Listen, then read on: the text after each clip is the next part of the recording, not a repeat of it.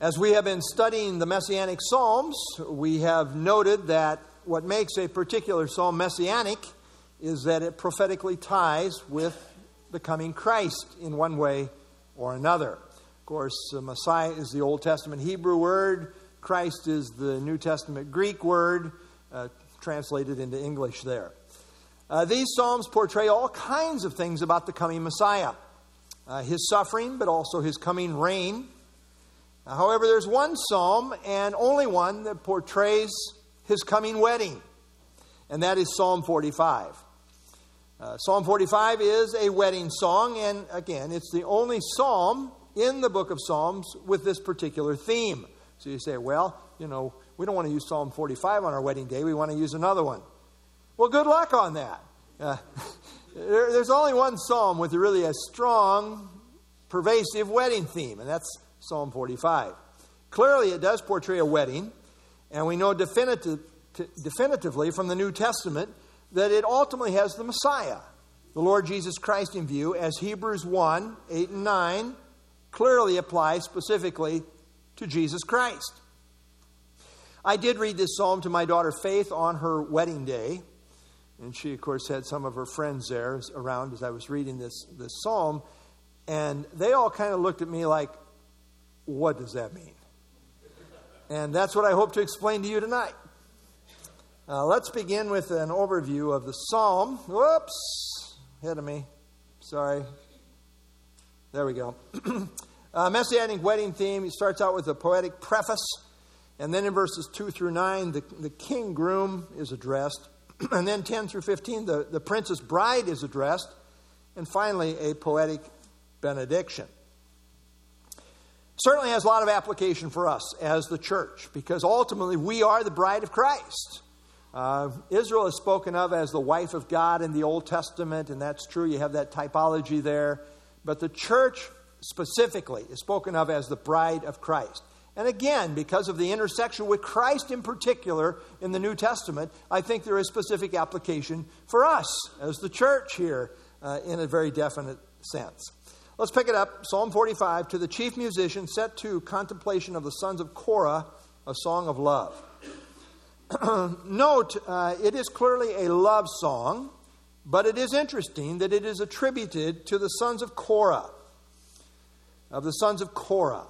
Now, Korah is infamous, I didn't just say famous, but really infamous, uh, in the Old Testament for his rebellion, known as Korah's Rebellion, as seen in Numbers chapter sixteen. A little bit of background there. Korah was a cousin of Moses and Aaron and a descendant of Levi.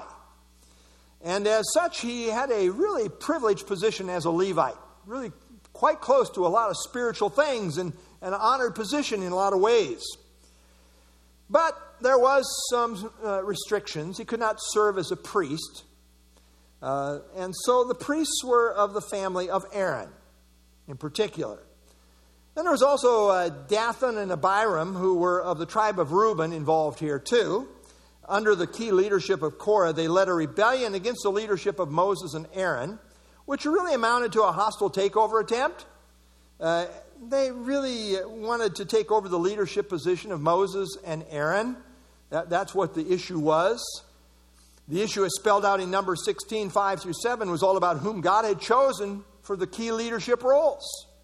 And Korah and company said to Moses and Aaron, quote, "You take too much upon yourselves, for all the congregation is holy." Now, I think they could probably defend that from Scripture, right? I mean, all the congregation is called holy. Uh, so then they said, "Why then do you exalt yourselves above the assembly of the Lord?" Number sixteen three, it sounded so spiritual.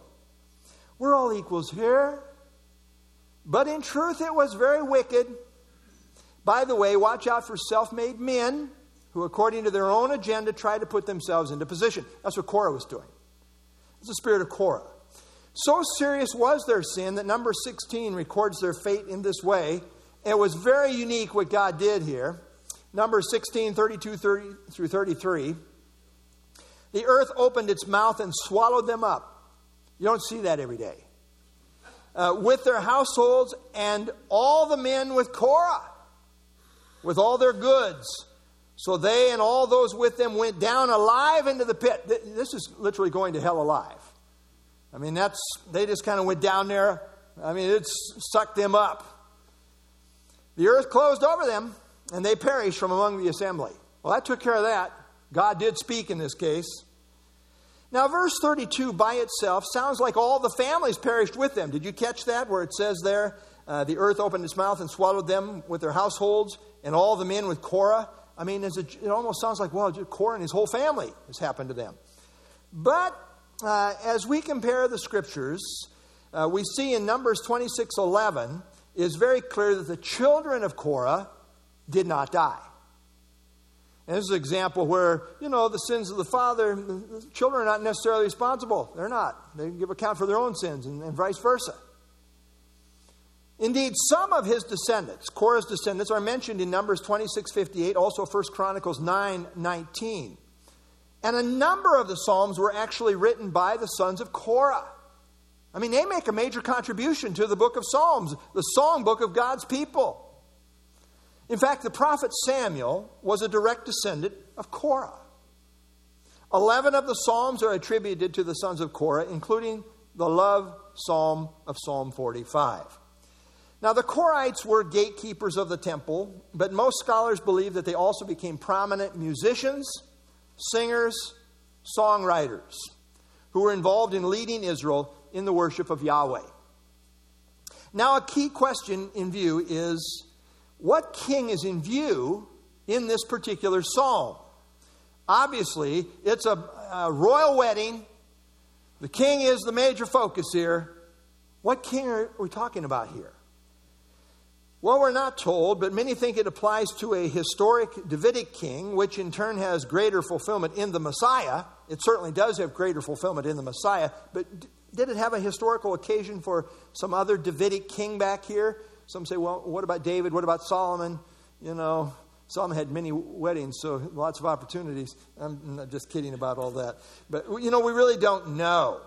Uh, we know from Psalm forty-five, six, and seven, which are quoted in Hebrews one, eight, and nine, that it definitely has application to Jesus, and that ultimately this psalm has the Messiah in view because of that. Well, clearly the Messiah is ultimately in view, as I As seen in the number one, the principal character is called God in verse six, and he has an eternal throne, verse six. And because of this, some commentators think the best view is to take the entire psalm as symbolically portraying the Messiah as the divine bridegroom and his people as the bride. And certainly that is uh, ultimately what is being portrayed. Well, let's pick it up, verse one. My heart is overflowing with a good theme. I recite my composition concerning the king. My tongue is the pen of a ready writer. So the writer is excited with his heart overflowing as he recites his thoughts about the wedding of this king. And although there may be use of some hyperbole in speaking of a human Davidic king, if that is ultimately what was initially in view, again, ultimately, the content of the psalm can only apply to the divine Messiah King. Note the poetic language, which in effect says he can hardly contain himself as he delightfully prepares to write. Now, weddings in the Bible denote a joyous celebration, a joyous occasion. And this wedding of the great king is the most joyous of all celebrations. Verse two, you are fairer than the sons of men. Grace is poured upon your lips. Therefore, God has blessed you forever. Again, this king prince, this, this king groom, is pictured as the most handsome of all people. He's beautiful. And he speaks wonderful words of grace as he is God blessed forever. Now, Oriental weddings put the emphasis on the groom instead of on the bride. What do you think? Is that more biblical? We, us guys, we're, we're not saying amen to this. We're, we're just laying low here. But it is true that they did put the emphasis on the on the groom and not on the bride. They would say, "Here come." They'd sing, "Here comes the groom," uh, and that's the emphasis here. It's largely about the royal bridegroom in, in all of his beauty, majestic might, purity, justice, and exaltation, which are portrayed. And ultimately, as we think about Jesus Christ in view here, that's appropriate, right? We as the bride of Christ are going to say, well, you know what, Jesus, I think you should stand down a little bit. It should be mostly about us. We're, no, we're not going to do that. It's about the king. It's about the Messianic king. This is, this is his big day. This is his royal wedding day. Verse three, gird your sword upon your thigh, O mighty one, with your glory and your majesty. And in your majesty ride prosperously because of truth, humility, and righteousness. And your right hand shall teach you awesome things. Your arrows are sharp in the heart of the king's enemies. The peoples fall under you. Note the terms, uh, such as mighty one, your glory, your majesty, truth, humility, and righteousness. And the peoples fall under you. They're all in keeping with a messianic theme, ultimately. In view here, ultimately, I believe, is the second coming of Jesus Christ when he comes to put down his enemies. And he's bringing his bride with him uh, to the celebration, the marriage supper of the Lamb.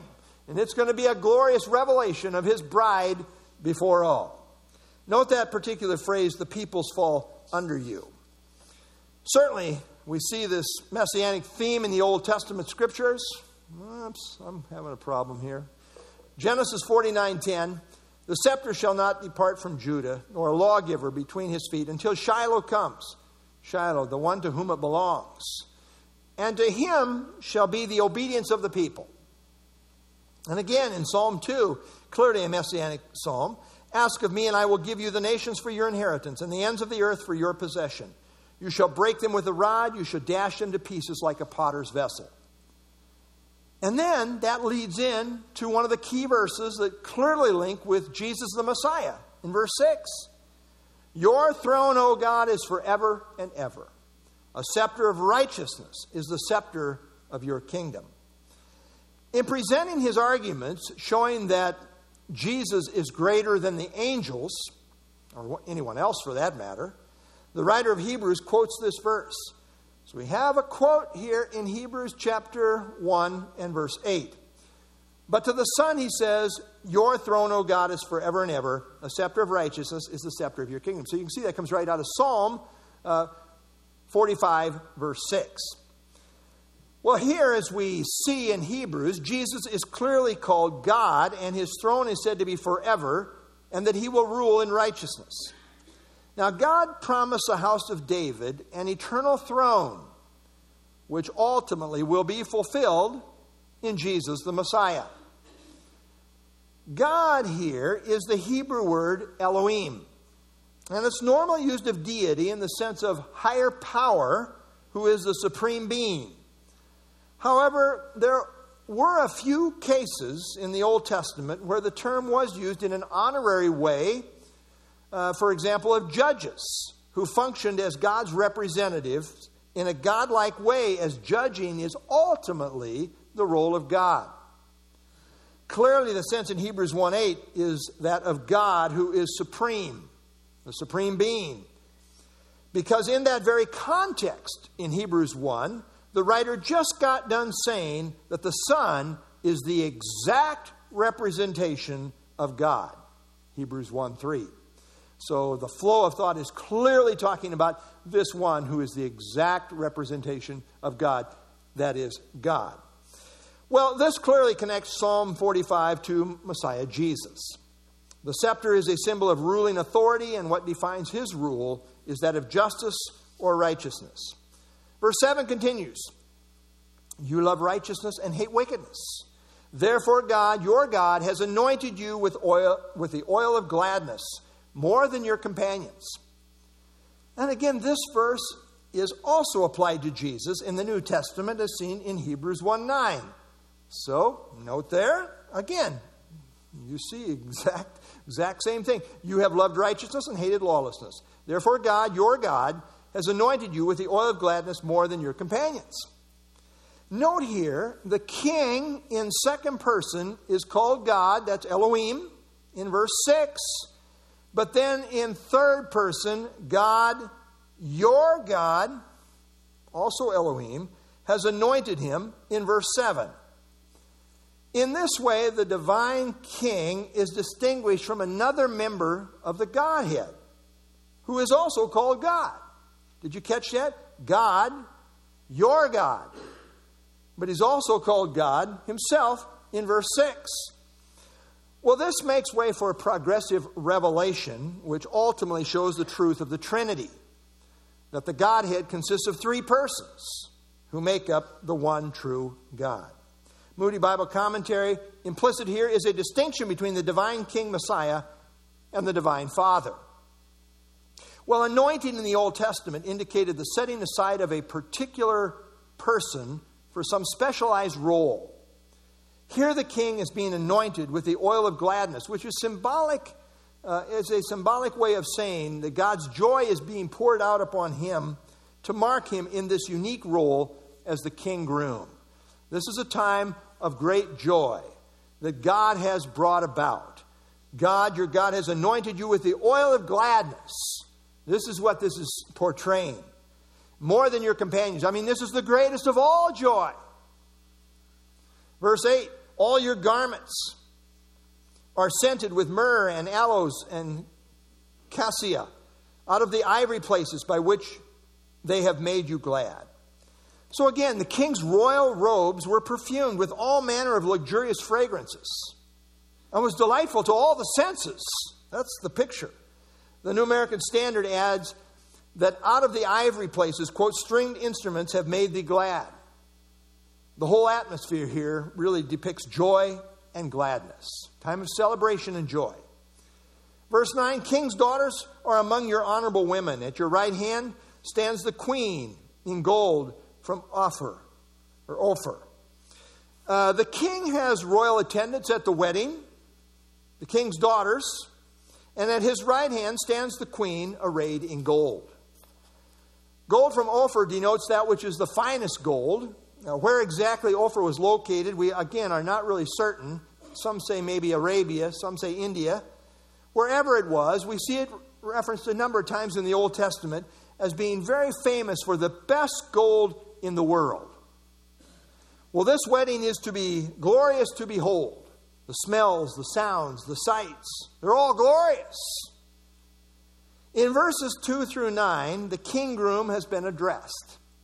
But now, in verses ten through fifteen, the princess bride is addressed. And the emphasis here is on, indeed, now it's time to sing, here comes the bride. And even though the major focus is on the king, the bride also shares in the glory of the moment.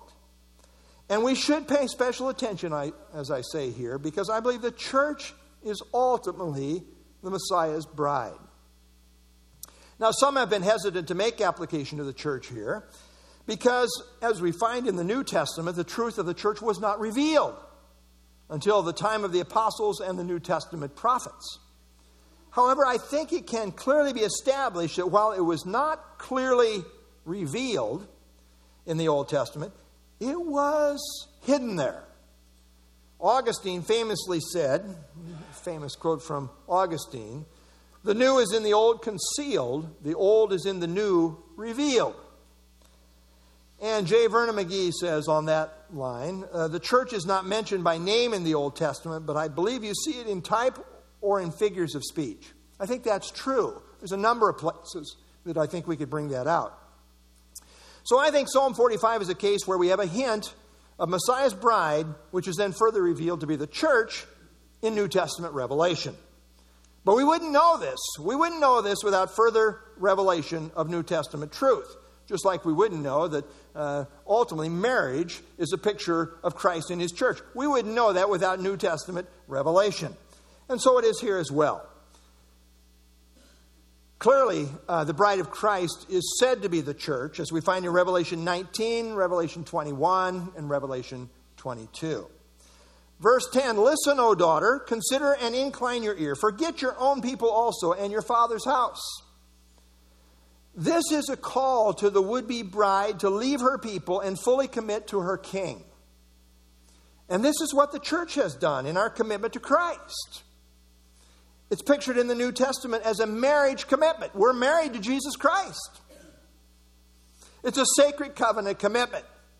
We have forsaken all and said, I do to Christ, above all.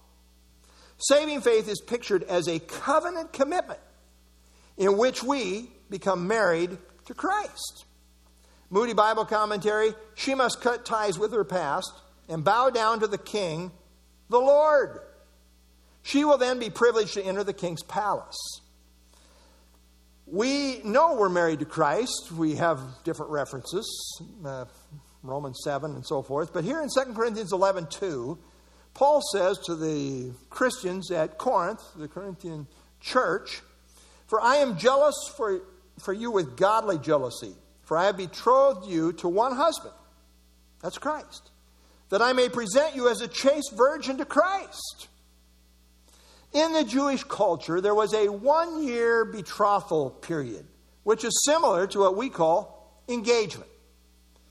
And the couple at that point was legally considered married, but it was not fully consummated until the official marriage ceremony. And that's where we are as a church with Christ. We're married to Him already. When you were betrothed, you were considered legally married. Wasn't consummated yet officially, but you were still considered legally married. That's where we are with Christ. We're married to Him already in the sense that we're betrothed to Him. But the official wedding ceremony awaits the coming of Christ for His church. He's going to take us back to Father's house, and that's where we're going to have the official ceremony. Before the bride is brought into the King's presence, she is given this charge, to which it is expected that she will respond positively. Verse eleven, "So the King will greatly desire your beauty. Because He is your Lord, worship Him." The bride in her separation to the King, which was just called for in verse ten, is seen to be beautiful in that commitment. Her set-apartness to Him is something greatly desired by the King. So the King will greatly desire your beauty. In what? In forsaking your people and committing to Him. Because He is your Lord, worship Him. And since He is the Lord, He is worthy. Worthy to be worshipped. Not only is the King the husband of the bride, He is also her Lord, to be worshipped. Verse twelve, "And the daughter of Tyre will come with a gift. The rich among the people will seek your favor." So when the people come to the wedding, they often bring gifts. And the picture here is that the richest people in the world, represented by Tyre, which is a very wealthy Mediterranean, uh, on the seacoast there, port, very wealthy port, uh, bringing gifts. They are represented by Tyre as bringing gifts to, to present to the bride, who is now in the most favored position as being married to the King. As I say, Tyre was a major trading center on the Mediterranean coast, uh, famous for its extravagant wealth. It was way up north there. Uh, you see on the map here, way up north to Tyre. Tyre and Sidon are often linked together, but it was a wealthy place in its day. It was known for its wealth, and that's what's being portrayed here. Those that separate themselves and become joined to the King and know Him as Lord are forever blessed in this commitment, and this will be fully realized in the kingdom. Uh, you know, what do you think the King's going to do? What, what's going to be done for the bride? I think it's going to be extravagant, beyond what we can even begin to imagine. Verse thirteen, "The royal daughter is all glorious within the palace. Her clothing is woven with gold." The Messiah's bride here is dressed in regal splendor, preparatory to her being presented to the King. I mean, she's looking mighty fine, all decked out in gold. Did you catch that? Her clothing is woven with gold. I mean, we're wearing gold on this occasion. Verse fourteen, "She shall be brought to the King in robes of many colors." Very beautiful, very colorful. "The virgins, her companions who follow her, shall be brought to you." So the bride is all decked out in attire that is multicolored, and she too has attendants. We saw in verse seven the king groom had companions, and now in verse fourteen we see that the princess bride also has attendants. These attendants are probably the Old Testament saints, uh, the tribulation saints, perhaps angels. whoever they all are, they will join in on this glorious celebration. And it's going to be a celebration. Verse fifteen, with gladness and rejoicing they shall be brought. They shall enter the king's palace. Christ is coming to get us, take us back to Father's house. Here, I think, called the palace. Again, this is a time of gladness and rejoicing. It's the greatest wedding celebration of all time. This is the Messiah's wedding day. And you, the bride of Christ, are going to have a very prominent role on this day. Well, that brings us to verses sixteen and seventeen, where we have the benediction, in effect, given by God the Father. Verse sixteen, instead of your fathers shall be your sons, whom you shall make princes in all the earth. The focus seems to be here not just on the patriarchs now. There, there, there's kind of a, a, a change of direction here, which we now know relates to the church in the New Testament. It's a little unclear, but the common view is stated by the Moody Bible Commentary, which says, quote, continuing and slightly mixing the metaphor, the psalmist concluded by focusing on the eternal testimony of God's redemptive glory, namely, the sons or children of the Messianic King, that is, his people, believers. William MacDonald says, the Father promises him sons who will be worthy successors of the patriarchs. Uh, Holman Christian Study Bible quotes it this way, or uh, translates it this way. Your sons, which I take it ultimately to be the church, uh, will succeed your ancestors. You will make them princes throughout the land. And indeed he will. I mean, we're going to reign with Christ. We're going to rule with Christ. That's Revelation five. I mean, the scene is still in heaven. The church is caught up uh, to heaven. And here you have the scene in heaven in, in Revelation four and five before it returns to the scene, it comes to earth and the judgments begin to be poured out in chapter six. And what are they doing there? Well, they're singing. Revelation five, nine, and ten. And they sang a new song saying, you are worthy to take the scroll and to open its seals. For you were slain and have redeemed us to God by your blood out of every tribe and tongue and people and nation. And have made us kings and priests to our God. And we shall reign on the earth. What a day that's going to be.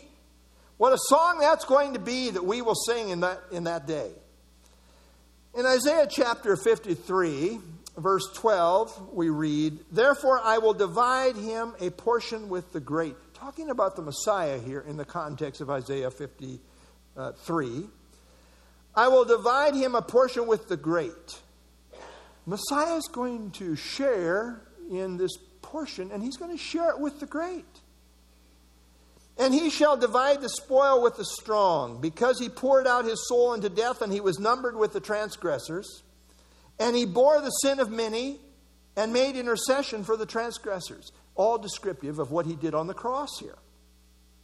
Now, when it says, I will divide him a portion with the great, the word great is actually the same word which is translated as many in verse eleven, which we didn't read. I take my word for it.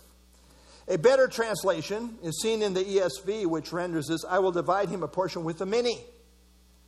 Well, who are the strong? Well, the strong are the many mentioned in the first part of the verse. The strong are believers who have come to know the Lord. And they're in that position of strength because of God's grace. The strong are the weak who have been made strong by virtue of their position in Christ, which is a very powerful, strong position. As the verse itself indicates, the strong are those who have become the beneficiaries of Christ's death, as he bore the sin of many. That's how you get into a position of strength. Through Christ. Thanks be to God who gives us the victory through our Lord Jesus Christ, as Paul would say in First Corinthians fifteen. This is our only and sole basis of being strong. We are not self-made people. We are not self-made strong. We're in that position by grace. But in Christ, we share in his resurrection strength and his resurrection victory. And in that strong position, we will be on display. We will be made visible in the kingdom. Verse seventeen, I will make your name to be remembered in all generations. Therefore, the people shall praise you forever and ever. Back to really emphasizing the king here. Notice this king, who is the Messiah, is forever blessed. And there's a forever theme here. Note uh, the emphasis here as we have worked our way through the psalm. In Psalm forty-five two, God has blessed you forever. forty-five six, your throne, O God, is forever and ever. Verse seventeen, I will make your name to be remembered in all generations. Therefore, the people shall praise you forever and ever. The Messiah King is God blessed forever. His throne is forever. His name will be remembered forever. And praise will be given to him forever and ever. You know what? It's kind of nice to think about this sometimes, but political leaders come and go. Have you noticed this? They're all vapors, a blip on the screen of history. But the Messiah, that's different. He's forever. His throne is forever. And here is the glorious part. We, as the bride of Christ, will share in his victory forever. That's glorious. Even though we have not seen Jesus, we love him, as Peter says in First Peter one eight. But one day, one day we're going to see him. And when we see him, the Bible says we shall be like him. Isaiah thirty-three seventeen says, your eyes will see the King in his beauty. And we can't even begin to imagine how glorious that will be. But we will be there. I mean, I sometimes pinch myself just to realize I'm going to be there all because of grace. I look at myself, I'm a miserable failure. Amen? Yeah, amen. It's true. It's true for all of us. But by grace, we are betrothed to Christ. And next up is the official wedding ceremony at the Father's house, at the palace, followed by the marriage supper of the Lamb as we return to the earth for the kingdom celebration. One day Christ is going to summons his bride, the church, to himself. And then the bride will be officially presented to Christ, the divine bridegroom. This will be his glorious day. It will also be our glorious day. But really the focus will be primarily on him. And we as believers by grace will share in it. We will then enjoy the intimacy of his love forever, as Paul says, and thus we shall always be with the Lord. You know, uh, you get married, you enter into this thing together, and you're together. And that's the way it is with us and Jesus. As, as the bride of Christ, when he comes for us, we're going to be with him, and thus we'll always be with the Lord. Wherever the Lord goes, we'll go. Uh, whatever relates to him, we'll share in. And so we say with John the Apostle, even so come, Lord Jesus. We have a lot to look forward to as the bride of Christ. Let's stand and have our closing song, and I'll close in prayer.